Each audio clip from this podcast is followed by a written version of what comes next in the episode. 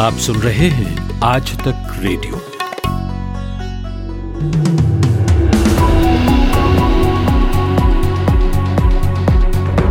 नमस्कार, तारीख है 22 अगस्त 2020 दिन शनिवार, एक बजे की खबरों के साथ मैं हूँ अंजुम शर्मा।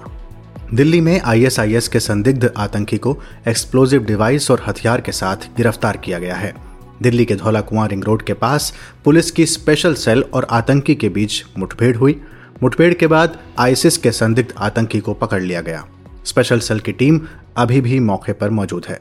उनका कहना है कि अभी और भी गिरफ्तारी हो सकती है। जानकारी के मुताबिक पकड़े गए आतंकी का नाम अबू यूसुफ बताया जा रहा है। बॉर्डर सिक्योरिटी फोर्स यानी बीएसएफ ने भारत पाकिस्तान सीमा पर पाँच घुसपैठियों को मार गिराया है।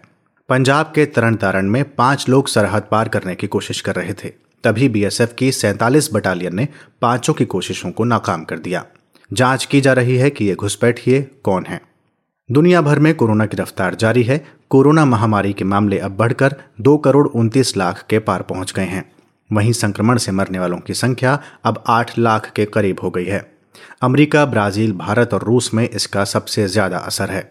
भारत में कोरोना से संक्रमितों की संख्या 30 लाख के करीब पहुँच गई है, जबकि बीमारी से ठीक होने वालों की तादाद 22 लाख से ज़्यादा है। पिछले 24 घंटों में भारत में उनहत्तर हज़ार से अधिक मामले सामने आए हैं। देश में बाढ़ और जलभराव से नया संकट खड़ा हो गया है। कई शहरों में हालात गंभीर हो चुके हैं। कई राज्यों के इलाकों का सड़क संपर्क टूट गया है। अगले 24 घंटों के दौरान महाराष्ट्र, ओडिशा, झारखंड, पश्चिम बंगाल, कर्नाटक, गुजरात, तेलंगाना और मध्य प्रदेश के कुछ हिस्सों में भारी बारिश का अलर्ट जारी है। मध्य प्रदेश की राजधानी भोपाल में कई घंटों तक मूसलाधार बारिश के बाद निचले इलाके जलमग्न हो गए हैं तो पश्चिम बंगाल, छत्तीसगढ़, बिहार और उत्तर प्रदेश की कई नदियाँ उफान पर हैं। अभिनेता सुशांत सिंह राजपूत मामले में सीबीआई की जाँच तेज हो गई है। अब सुशांत का पोस्टमार्टम करने वाले डॉक्टर्स और एक्सपर्ट की टीम से सीबीआई के अफसर पूछताछ करेंगे। सीबीआई को शक है कि पोस्टमार्टम या तो सही नहीं हुआ या फिर रिपोर्ट में कोई गड़बड़ी है। बताया जा रहा है कि सीबीआई मुंबई पुलिस से भी पोस्टमार्टम को लेकर सवाल जवाब करेगी, क्योंकि सीबीआई को बताया गया है कि पोस्टमार्टम रिपोर्ट में मृत्यु के समय जैसी महत्वपूर्ण जानकारी का ज़िक्र नहीं है। केंद्रीय श्रम मंत्री संतोष गंगवार ने कहा है कि कर्मचारी राज्य बीमा निगम की अटल बीमित व्यक्ति कल्याण योजना के तहत बेरोजगारी लाभ के दावे का आवेदन करने के पंद्रह दिनों के भीतर निपटान कर दिया जाएगा।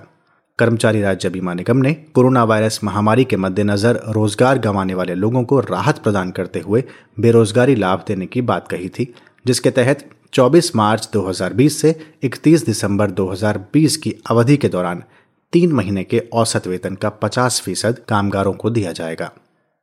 केरल में गोल्ड स्मगलिंग बहुचर्चित केस में राष्ट्रीय जाँच एजेंसी यानी एनआईए ने कोच्चि में विशेष अदालत को सूचित किया कि फरार आरोपी फाजिल फरीद रबिन हमीद सिद्दीकुल अकबर और अहमद कुट्टी संयुक्त अरब अमीरात में हैं।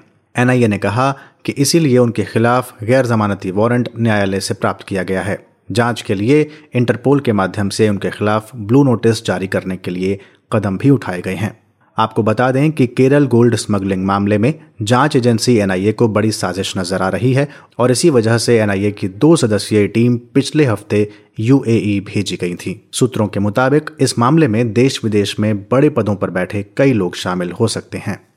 पेट्रोल की कीमत में इस हफ़्ते लगातार बढ़त जारी है। इस हफ़्ते पेट्रोल के दामों में बानवे पैसे प्रति लीटर की बढ़त हो गई है। शनिवार को भी पेट्रोल के दाम में 16 पैसे प्रति लीटर की बढ़ोतरी की गई। दिल्ली में अब पेट्रोल इक्यासी रुपये पैंतीस पैसे प्रति लीटर हो गया है।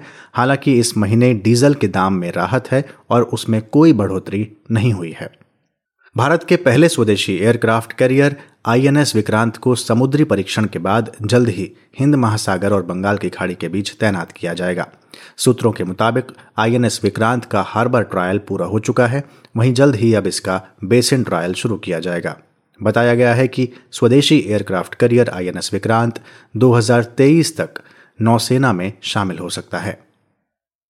आज देश भर में गणेश चतुर्थी का त्यौहार मनाया जा रहा है। मुंबई में इस त्यौहार का विशेष महत्व है। लेकिन भारत के मौसम विभाग ने मुंबई में भारी बारिश के साथ साथ हाई टाइड की चेतावनी जारी की है। मौसम विभाग के मुताबिक आज मुंबई में हाई टाइड की संभावना है। इसके मद्देनजर एजेंसियों को अलर्ट कर दिया गया है और लोगों को तटीय इलाकों से दूर रहने की सलाह दी गई है। तो ये थे अब तक के मुख्य समाचार। सुनते रहिए आज तक रेडियो। नमस्कार। खबरों की हलचल और देश विदेश का मिजाज आप सुन रहे हैं आज तक रेडियो।